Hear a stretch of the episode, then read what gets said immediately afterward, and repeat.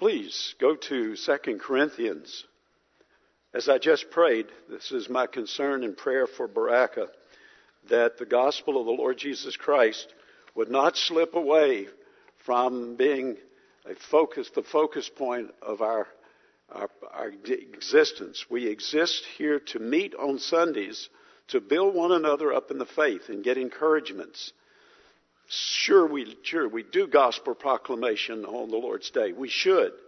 No one should ever walk away from a service at Baraka and not have some opportunity, somehow, some way, for a connection with the gospel of the Lord Jesus Christ. But that being said, we are people who go out. We go out and we have friends, we have family circles, we have uh, social networks, and there are probably hundreds of people represented by you who are here tonight, all of us together, so that the gospel just will keep pulsating, pulsating right in the midst of how we think, how we live, how we, the contours of our life uh, come out. And what we're having, what we're seeing here in 2 Corinthians 4 and 5 is just that. I will say this, uh, just by way of a little cultural thought um, background on this. I've been, um, and it, it, leads directly to what we're going to see in this passage. And that is, uh, I'm in the last year or so, uh, has arisen this uh, desire of seems even adults, I started to say just young people, to find safe places.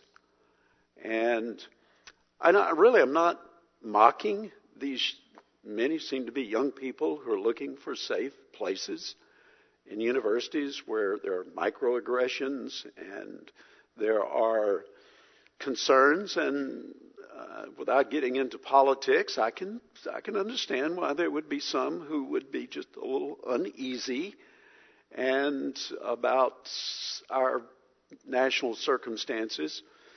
But I'm I'm trying to understand why students, the college where one of my grandsons goes has a safe place and a sign to direct them there. Um, maybe that's enough to say about that, but to say this that, you know, as kingdom citizens, if you're a believer in the Lord Jesus Christ, how are we to live in what is basically an unsafe world? Is this our aspiration to find safe places? As kingdom citizens, we've got to come to terms with the fact that we live in an unsafe world and it's going to be, bring great, great uh, put dangers before us as gospel people. All right, let's see how. Turn with me now to 2 Corinthians, and here's how we're going to go about it. What I'll do is, rather than read the entire passage, verses 13 through 18, and I'm going to just uh, cut it off in slices as we come through it, and I'm going to uh, follow the thought development through this. But first of all, let me do the helicopter for a moment and get up above what's happening in 2 Corinthians. If you go back to about 55, 56 AD, uh, and you could uh, drop into the city of Corinth, uh, you would find a congregation there. I don't know if they had to move this manuscript around to multiple house churches. I don't know. But you would find that there is a fresh correspondence from the Apostle Paul to the, to the church in Corinth on that little land bridge, that little isthmus. If you looked in the map, at the map in the back of your Bible, you'd see Greece, Macedonia. Then you see down the, at the bottom of the map on, for Greece, the Peloponnesus. And there's Corinth. And Paul had two letters. Now, it gets a little complicated. Actually, I think the correspondence with the Corinthians of all of the epistles in the New Testament has more little complexities in, in such that well, we're not going to go there, but I will tell you this much. First Corinthians was written to address just a plethora of problems in the church. I mean, it was a church that was uh, struggling with some issues. You wonder how in the world did they get into such a mess? Okay, Paul wrote to the to the Corinthians. After that, Many believe that there was a letter that Paul wrote subsequent to 1 Corinthians. It was called a painful letter, like he really had to turn the screws and to do some rebuking. And a letter was lost. But then later, later, all within about two years, and this is between Acts 18 and Acts 20. This is where I'm, what I'm describing now. Paul writes a second letter to the Corinthians. And here's why he does it. He does it for three reasons. First of all, he wants to speak to the majority of the congregation. Not everybody in the Corinthian congregation was uh, on the wild side. That uh, he writes to encourage them, to uh, he goes through his past, his track record with them. He really opens up his heart and he expl- expresses to them his love for them. He has this this uh, parental relationship. So, Father, by the way, I'm looking at the handouts tonight here on the front seat. I just I laid them there and forgot to go back and get them. Uh, thank you, Cecil. It's a sheet of paper, but you're going to have the outline come up on that. So uh, that's the that's one reason Paul wrote this letter was to connect with the majority of the congregation, to um, build them up in the faith, to strengthen them, encourage them, comfort, comfort.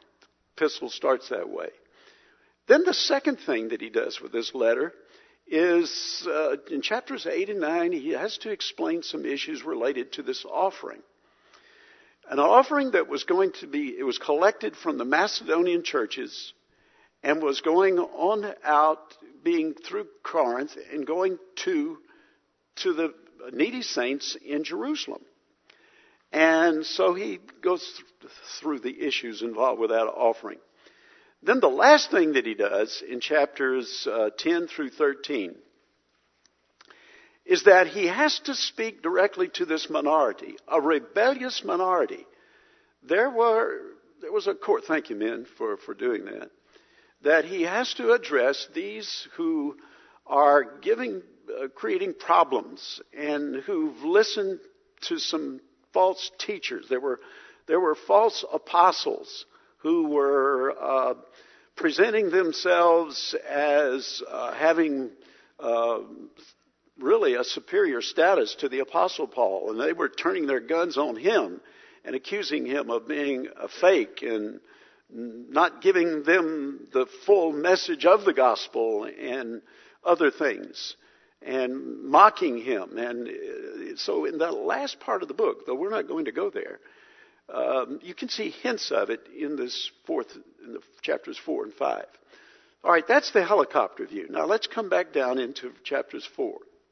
In chapter four, here's what he's doing. If you look at your Bible, and I want, I want you to look at the text before I read, I want you to have a. This is always so important when you come to the scriptures that you step back and you look. At, I mark my Bible up something uh, awful. I guess people would say how in the world do you see anything there?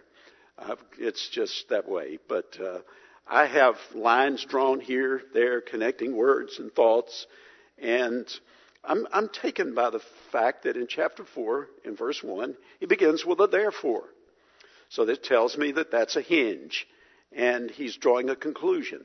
And his conclusion at that point, it's kind of a, a lead in, that non Christian people Non-Christian people have a blinder on, they blinders on their eyes, a veil that's set there. But the gospel removes it. And Paul rejoices that God has put him in what he calls a new covenant ministry to declare the gospel. And you can see how he expresses this. Uh, that the fact that this gospel ministry, getting the gospel out at home and abroad, if you will, just consumed him.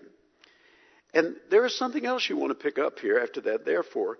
Do you notice the little statement, the, the, the statement, we do not lose heart? You see that? Then look over in verse uh, 16 and you see it there. We do not lose heart. And then over in verse uh, 6 of chapter uh, 5, Therefore, being always of good courage. So you get the impression something's going on with some possible discouragement. Some who may have been ready to uh, throw in the towel, shall we say, to give up, move to the fringes of the life of the church, and maybe drop out. But Paul is giving them reasons not to be discouraged, not to throw in the towel. All right, you see that? Now, come with me down to verse 13, 12. I'm going to start reading and commenting, and then we're going to begin to put things together beginning at that point. And here's where he's come. He's saying, We have this ministry, we're not losing heart, and though we go through all of this trauma and trouble, we go through some terrible things, but here's then what he says beginning at verse 12, where I'm going to start reading. So death is at work in us, but life in you. Now, what's this death of which he speaks? He is saying that there are multitude of risk that Paul has had to take to get the gospel to them. My, when you read book of Acts and you see what chapter 17 of Acts, where he was in Athens before he came to Corinth, that was no easy assignment. And then when you move on down into the 19th chapter of uh, after he's been to Corinth and he's going to go back again, he goes through Ephesus and that's where the crowds just absolutely go crazy. Talk about a flash mob. They get there and they don't even not sure why they're there, but they could have torn Paul from limb to limb. So he's just moving in and out of these uh, very dangerous uh, danger zones. So, so death is at work in us. Us would be Paul and his apostolic uh, group, those who traveled with him at various times. It had been Timothy, it had been Titus and Luke and others. But life in you, you Corinthian believers, spiritual life, growth. You see, I'm taking these risks for your sake so that you will move along and grow and mature in the faith. Since we have that's a, a key a word there that indicates that there's some kind of summary of thought that's happening here. Since we have this same spirit of faith, that's not a capital S. And I don't know, some of you have study Bibles and you may have notes. That's, I think it's best to take this in the sense of a, the idea of an attitude of, a disposition. Not talking about the Holy Spirit. But since we have the same spirit of faith. That is a disposition, an attitude, an outlook, a mindset of faith, confidence in God. According to what has been written, that's an intro. And you know what comes to his mind? What comes to his mind is Psalm 116 and verse 10. I mean, Paul was just, his mind was marinated in the scriptures. And it popped up. Now why? Just pause to explain it. Verse 10 of chapter 16 of Psalm, uh, Psalm 116, the psalmist is thanks God, thanks God. Uh, he's exuberant because he had come into a brush with death. He almost died. We don't know if, if it were an illness or some, you know, human predators. There were those plenty of people who wanted to take the psalmist out and kill him. And we don't know, but he had a brush with death. And he is exuberant with thanksgiving to God that he was delivered from that. So then he, and Paul only quotes, I believed, and so I spoke. And so Paul says, hey, that fits. That's exactly my circumstance. That I had this confidence in this New Testament or this New Covenant gospel work, and it was risky. It cost me many times I almost lost my life. And, but I kept on speaking. I have a little bit of um, nostalgia associated with this statement.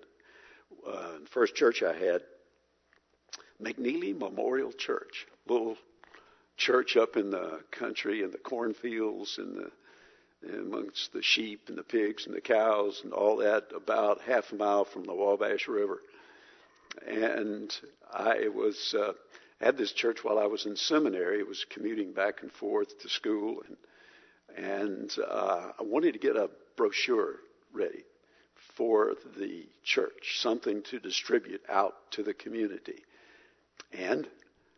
I landed on this verse. I, I have to be honest to tell you, I didn't have the grip on the context as well as I do now, but I think it still works.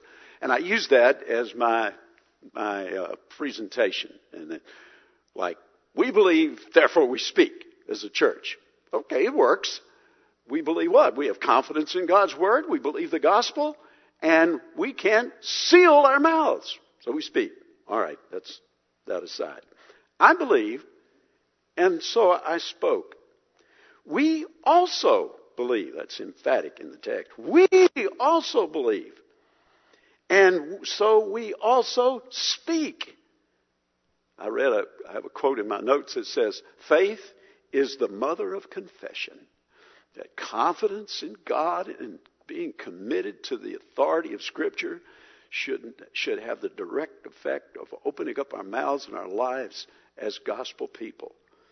So he goes on to say this knowing that he who raised the Lord. Now he's into a motivational issue, and I'm going to expand that in a moment. This is a motivation. Knowing he who raised, that's the pledge of a resurrection, who raised the Lord. Jesus will raise us also with Jesus and bring us with you into his presence. So the resurrection of Christ here is used as a, a prototype for a ground, a motivation, stimulation. Listen, there's somewhere where we're going, and that somewhere is resurrection. We have hope. So get your, get your mental compass set so that as grace extends to more and more people, it may increase thanksgiving to the glory of God. I thought that was a nice piece of providence. We're here the Sunday before Thanksgiving, and let's get to that and look at it. All right, here's the way I want to gather up what I think the apostle is addressing on this matter of which is essentially, I say, a remedy for discouragement. That's the way I'm framing the movement here. And it would be this, that we do not, we do not become discouraged when we know why we're living. That we have meaning. You know, this is a real cultural problem, folks. This is a, I've some of the teens have gone, but I would really like to turn the screws in their mind down tight on this. They're moving out into with a generation that has had the meaning in life rug pulled right out from under them. And we have no meaning in life, you have to manufacture meaning. That's why you see such bizarre uh, causes, uh, what I would say causes where people just commit themselves to with religious fervor. And you think that you, you see people weeping in the streets and just distraught if something that they cherish and embrace is questioned or it looks like that it's not accepted by others or a majority of people, meaning is gone. But here, this is the issue meaning in life. Now, this word discouraged, um, I'll comment more on it and break it down for you a little bit later because uh, this, it's an interesting word in the original. But I think we could say, I think the message helps us here, you know, with uh, uh, Eugene Peterson. Some people get a little nervous with that. It's a paraphrase, but uh, it's not a translation. But sometimes he rings the bell. He puts it this way He says that we do not throw up our hands and walk off the job. okay. We do not throw up our hands and walk off the job. Now, there's more to be said, but that helps. Now, I give you a question here, and it is this What two life changing outlooks feed into having meaning in life? Producing the death, producing life among the dead with a view to the glory of God. What are they? Number one, that we have a mission to bring life into a dying world. That's the first. We have a mission to bring life into a dying world. The death and life of Jesus Christ were simultaneously being worked out in the Apostle Paul's experience. How so? All right, the answer to that question, verses 12, verses 13, verses 14. Watch it. In verse 12, the fact that the life, the death and the life, the resurrection power of Christ being worked out in his life is because, or Paul says, through his suffering, the gospel was brought to them. That is, here, I'll give you 2 Timothy and chapter 2 and verse 10. It goes this way. Therefore, Paul's last letter, written letter that we have. Therefore, I endure everything for the sake of the elect, that they also may obtain the salvation that is in Christ Jesus with eternal glory.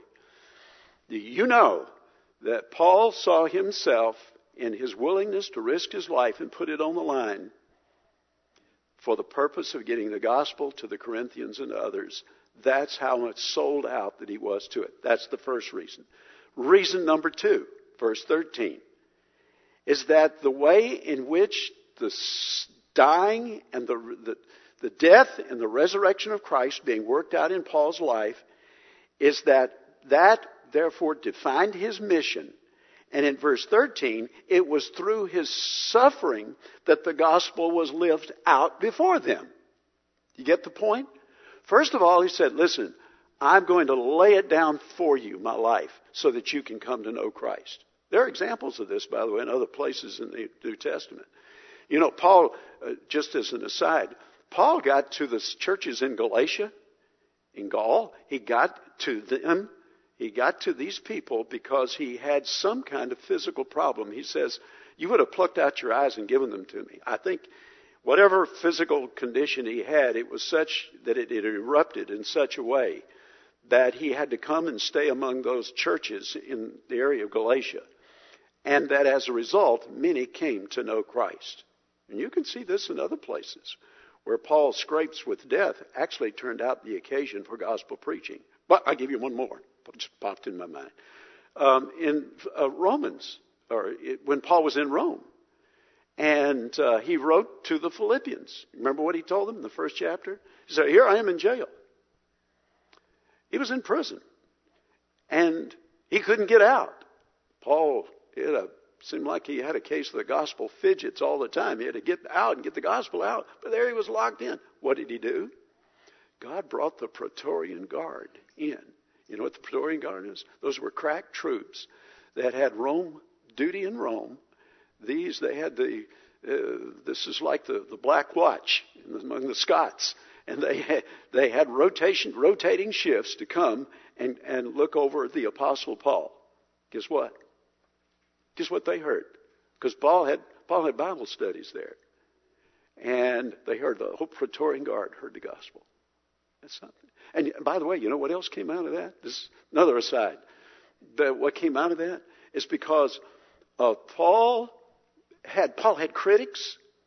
He had critics who were really laying in on him of on all times and places while he was in prison. He was suffering for the Lord Jesus Christ in the gospel, but he had some people who just didn't like him. And you know what they were doing? Because they were jealous of Paul because he had center stage uh, this is, I need to say, that sounds perverted, but all the human heart. They were witnessing more and doing more evangelism so they could elevate their notoriety and their fame, and then Paul would come off looking a little less than famous than they were. You know what Paul said? Well, he said, as long as the gospel is preached, I'm paraphrasing, as long as the gospel is preached, I don't care. I can take it. They're preaching Christ. They preach Christ, Oh, their motives aren't good, and God's going to take care of that. But they're preaching Christ. All right, there are other stories like that. All right, let's get back on the main road. So what he's saying is that he then lived out the gospel before them. Uh, I've been crucified with Christ. Nevertheless, I live yet not I, but Christ lives lives in me. In the life I now live in the flesh, I live by faith in the Son of God who loved me and gave himself up for me. That was Paul's whole life. And he lived. What does the gospel look like in a life? Oh God, give us examples. Lord, give us examples. Oh, thank God for those examples of people. Most of them are in heaven now. I had examples. And believe me, I needed them. How does it look? How does it look when you love Christ and you want to get the gospel out? I can remember, I won't go through the names. It would, would be here a long time. People I heard stand up give testimony in church on Sunday night or on a Wednesday night. Friends, all these connections, preachers, radio, on and on and on. All of that was just helped to feed, keep the flames burning for the gospel's sake. All right, so it was with Paul. Now, in verse 14, there is something else. You got it? Look at the sequence. Verse 13, uh, in verse 12, he said, Listen, my suffering, what I, the risk that I took, that became the occasion for you to hear the gospel and come to Christ. And you know what else? You saw the gospel lived out in my life. My, the way I handled myself among, among you, love, patience, kindness, goodness, so forth. And then this, through Paul's suffering, the hope of the coming glorification was still instilled in them. You get it? That is, it ramped up their own anticipation of the return of Christ or their meeting Christ, their own resurrection. So it, in other words, it kept them stoked in looking toward the coming of Christ. All right, I said there were two issues that were necessary for meaning in life, didn't I? What's the first? Mission. Have a mission. Secondly, motivation. Got to get the motivation right. And that's what he focuses on in verse 15. What's the motivation? The motivation in life is to bring glory to God. That's it. Make God look good. And Paul was willing to risk death in order to carry out his ministry. He had seen the resurrected Christ. Now, that's a little something that um, you and I can't uh, say, well, I saw the resurrected Christ. Now, you may have been in the hospital and on some, uh, some funny medicine that made you think funny, but um, no, you didn't see the resurrected Christ. Paul did. Damascus Road. He saw it. Actually, that qualified him as, as an apostle. And so he saw the, and so seeing the finish line kept Paul going. Could I just stop before we transition to this next movement and ask this? Do you have a grip on this and answer this question? What is my mission in life? Do I know it? Wherever you are, in whatever stage in life. Yeah, I'm among the finishers. I pray, God, I want to finish well. But younger people, younger people, do you have that compass setting? Now, that doesn't mean that you, you won't necessarily have a career in missions, foreign missions. That'd be wonderful. But all should set their compass on, I want my life wherever it is, however, whatever gifts God has given to me, whatever aptitudes I have, whatever that fire inside of me, like, boy, I just love math. I can't get enough of it. I eat, drink, and sleep math. Okay. God can use that to do. I'm getting some smiles like that's really a far fetched idea. But it, you know, it may be, I, I know some who they just, they love to help people. Thank God I have a granddaughter. She loves to have help uh, uh, challenged children in, in, in school. And, and, those who are just having a struggle to, to, with life and to get by and to work through problems. And that's what her major is, and she wants to do that. And I, how do you explain things like that? I said, God just put it in her heart, and now, so you have something that's percolating. You younger people, you're just getting some getting some traction and, and how you going to what are you going to major in in college and you, know, you take all those um, basic courses the first year year and a half and then you try to get more focused to say lord i want give me clarity and so i can understand where do you want to how do you want to use the gifts you've given me so the entirety of my life i'll be a gospel person wherever it is however it is all right next verses 16 and 17 we do not become discouraged when we know that our afflictions are light. Ooh, I love this one, but I am, I am really spooked by this one. Look at it. All right, let's read it. Verses 16 and 17 is what the apostle says. So, we do not lose heart. A little Greek word translated do not lose heart. It's a compound word. It is two words make up one. It literally means in, like I in. The Greek word is en, in. And the word kakos, which means evil. The word itself is in kakao. And the idea is don't, literally, don't give in to evil. Now, this is why, okay, again, the message here we're not going to give up but that you're not going to give up to the things that come and assault you and would want to pull you away from the task, from the mindset, the mission, and the motive. So we do not lose heart. Though our outer self is wasting away, our, now when he says the outer self, this is an interesting psychological uh, uh, factor here that only human beings are like this. That there is something, um, an inner person, the me, the real, the real me, that I can make an observation about my body. I can look in the mirror and say, wow, you know, you ever do this? You talk to yourself, oh, you're looking old. Uh, you know, you're looking, what is that? And uh, you didn't have that growing there a year ago. Or, my, you look down and you say, what is wrong? My, my, my hips, my knees, my body. I'm just, so you have this ability to, inside of you, look at the outside of you and talk to it, as it were.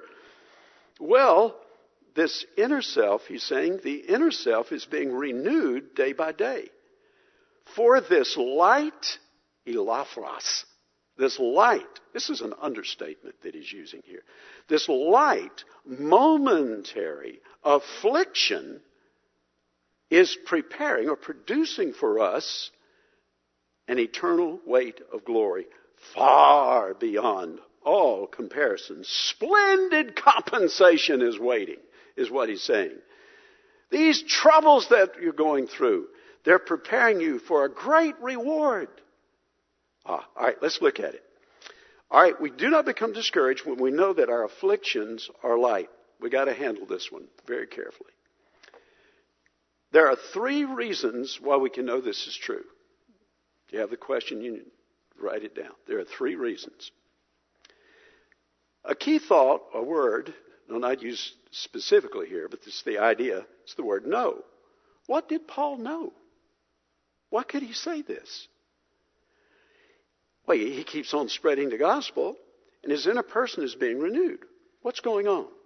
All right, three reasons. Number one, Paul's outer, uh, excuse me, because in our afflictions there is growth in knowing God.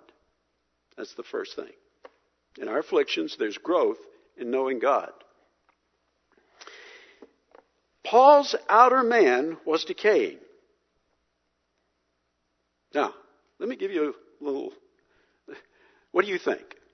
Imprisonments, beating. This is true of Paul. Beatings, lashings, stonings, shipwrecks, long travels, mental stress and dealing with continual dangers, sleepless nights, hunger, thirst, exposure to the cold, pressures from caring for the churches, and at the same time, TMB. Too many birthdays.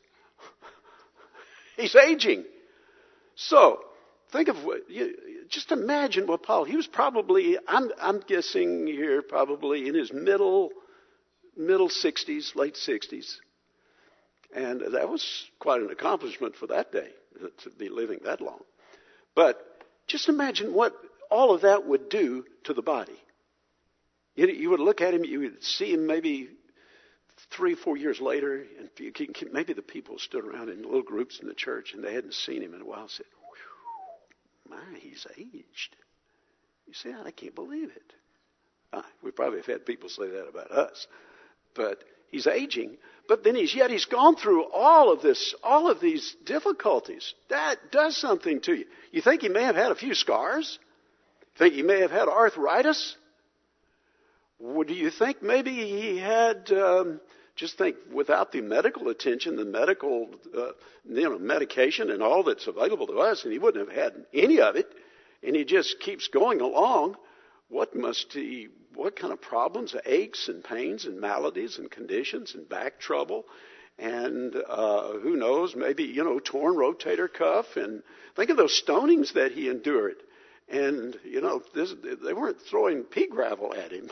it was, it was just okay. Use your imagination. So then he says, "All right, that's true." And all of this that I've been through, and all that my body is, it's, it's, it's aging, it's breaking down, it's decaying. But the inner man, inner man is being renewed. What's that? That's the regenerated spiritual new me. The new man, Paul calls it elsewhere. And that the language that he, this renewal idea, Romans 12, 2, be transformed by the, do not be conformed to this world, but be ye transformed by the what? What? Renewing of your mind. Ah. So something's been going on inside of Paul that is, tells us the real story. Yes, the body is breaking down. By the way, I have a little note here that I, I tracked down again. I remembered it from years ago doing my work on in this the area of suffering. And I was thinking about all of the things that you go through, and Paul uh, he went through, and he, speaks of momentary light affliction. Moment, momentary light. Tell, that to somebody. Tell that to Joni Eareckson. Uh, for all of her adult life has been a paraplegic, and others who just deal with terrible, terrible things. Well, okay, but hold on, hold on. I like this little quote. Now it's it's from a, a this lady, she was a nun. She was a Spanish mystic and a Carmelite nun. Okay, but, you know, sometimes people who have a lot of bad theology can say some, still say good things.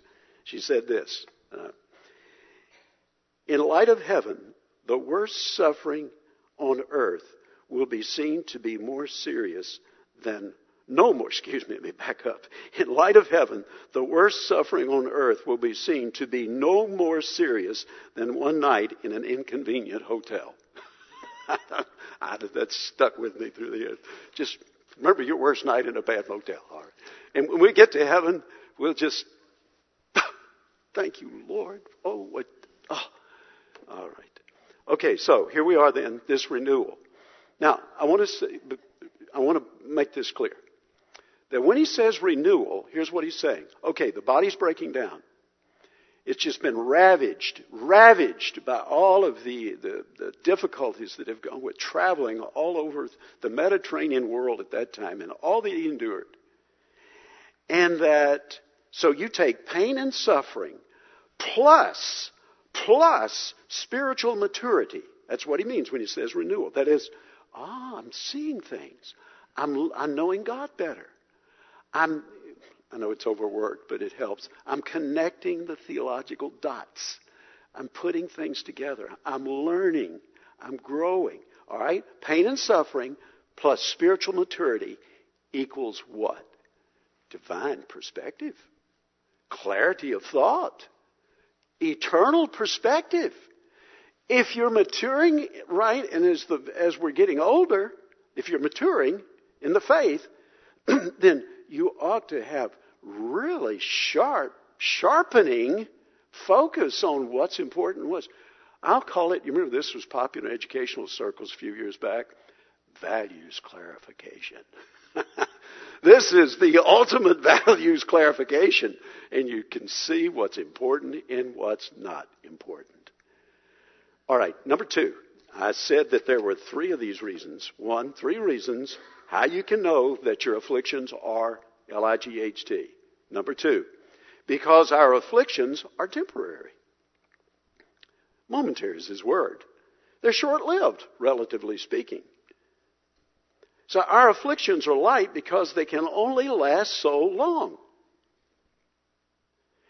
And Paul was not mocking pain and suffering. He didn't, I, I can't see Paul walking. Somebody you know, he goes into a congregation, hasn't seen them. He finds here the sick and the, the disabled and people who are dealing with real life struggles and saying, hey, get over it. It's only for a short time. I mean, is that the way you would go to somebody in the hospital? That tube's running in and out of them? You say, hang in there. It's just a little while. I don't think so. But what the point is, is this. Here's the point. That what he's describing here is that comparatively speaking, all things are working together for good to them that love the Lord and are called according to his purpose.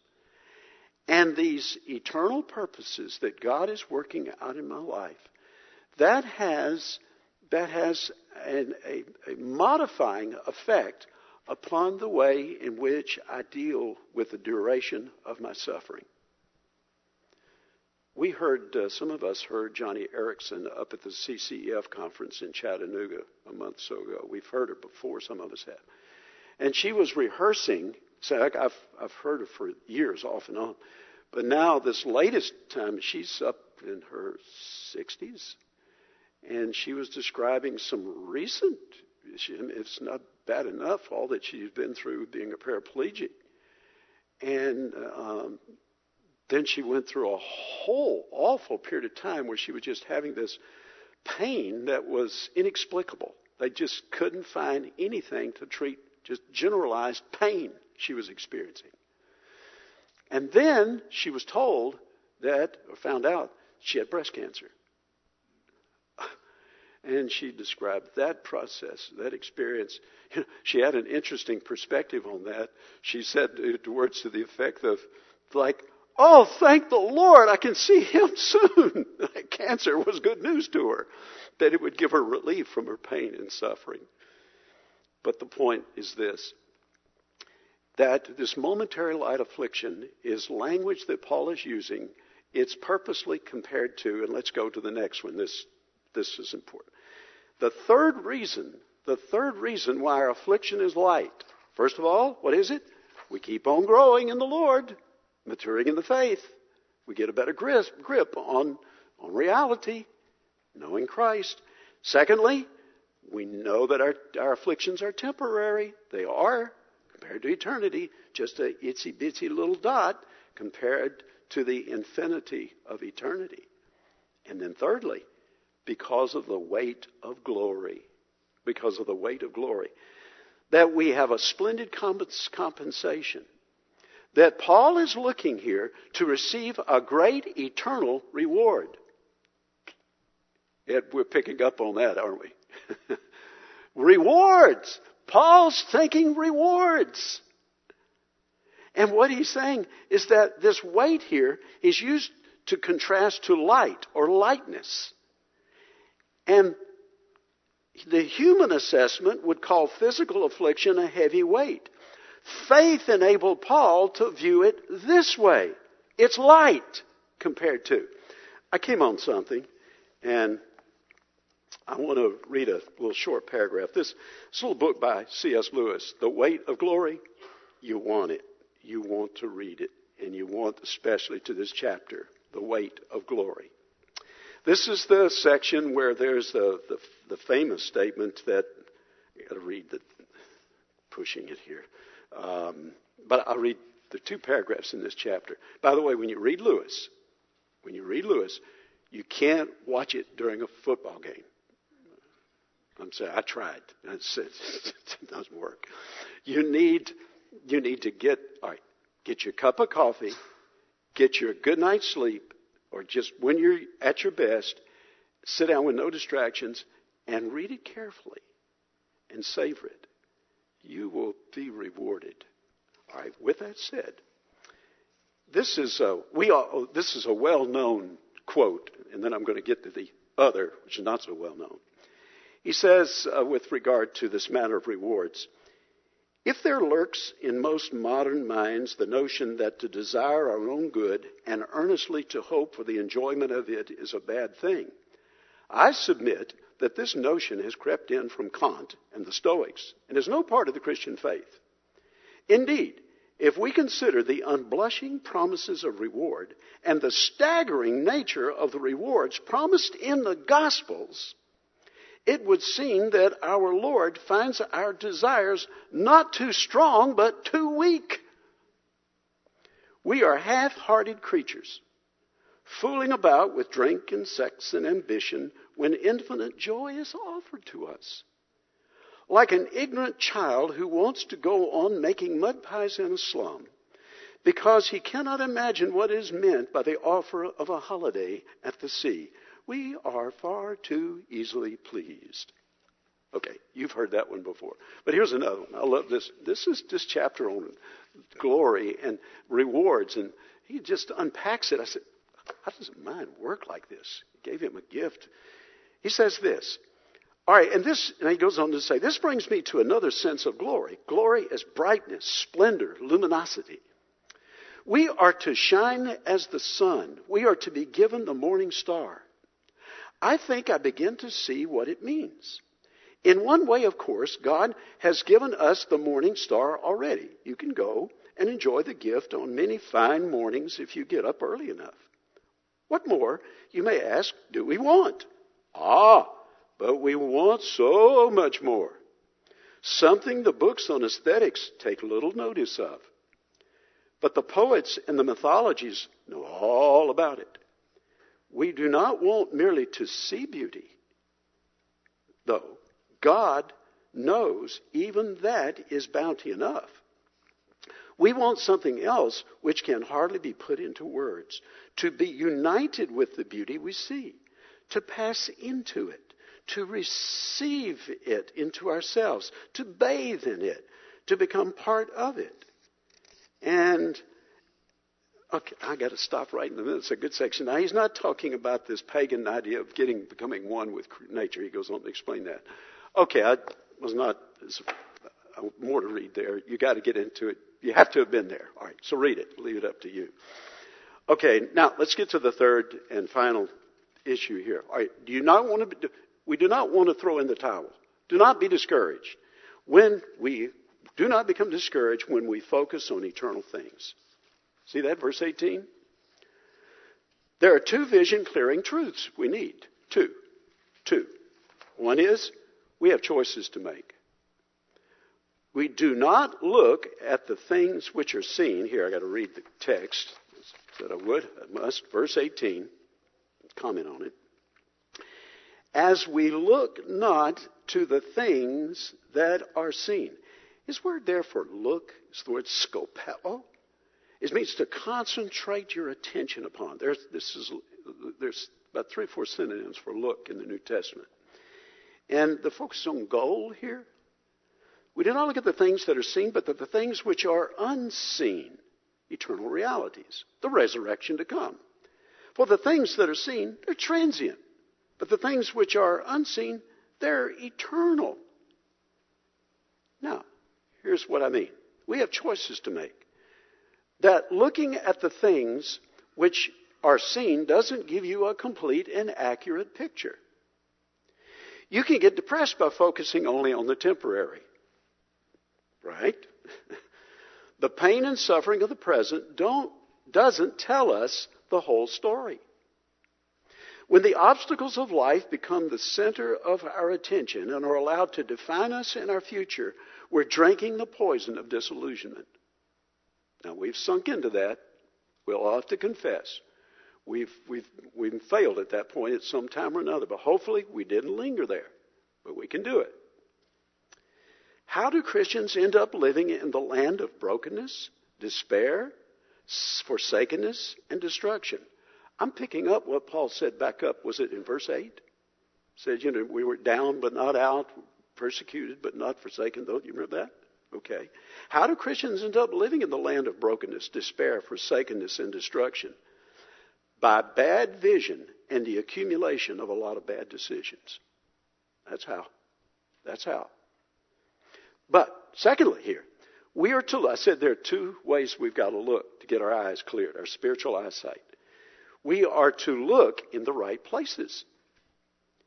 Our mind's eye must be focused by faith on the invisible, the eternal.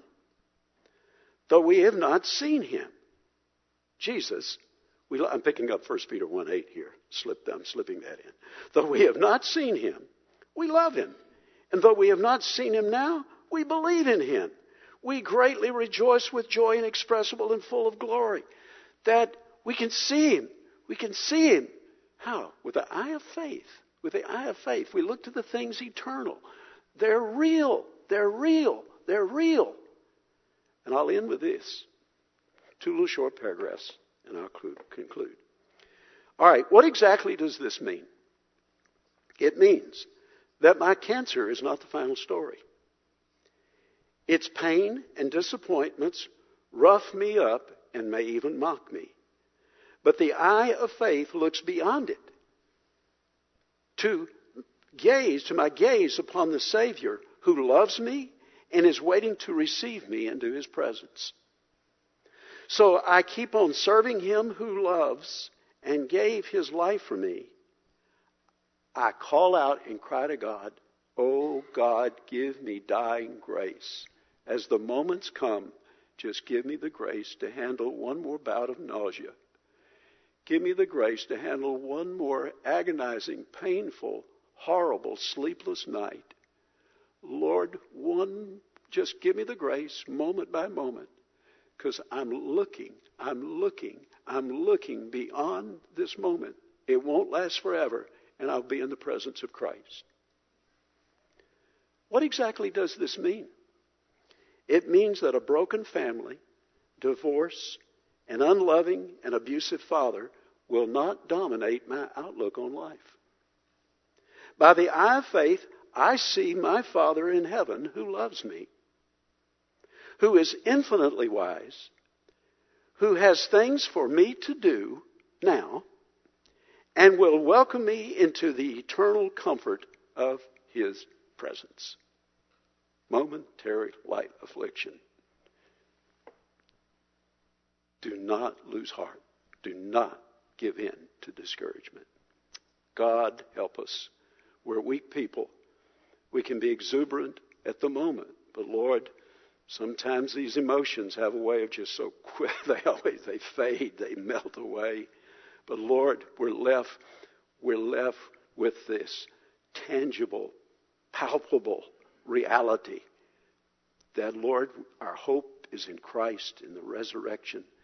Keep us going, Lord. And for that one here tonight who perhaps he or she is at a low point and in some special way needs this, God, lift them, lift them, encourage them, all of us, Lord, for your gospel this week as we move into Thanksgiving. And we thank you, Lord, for that hope in Christ's name. Amen.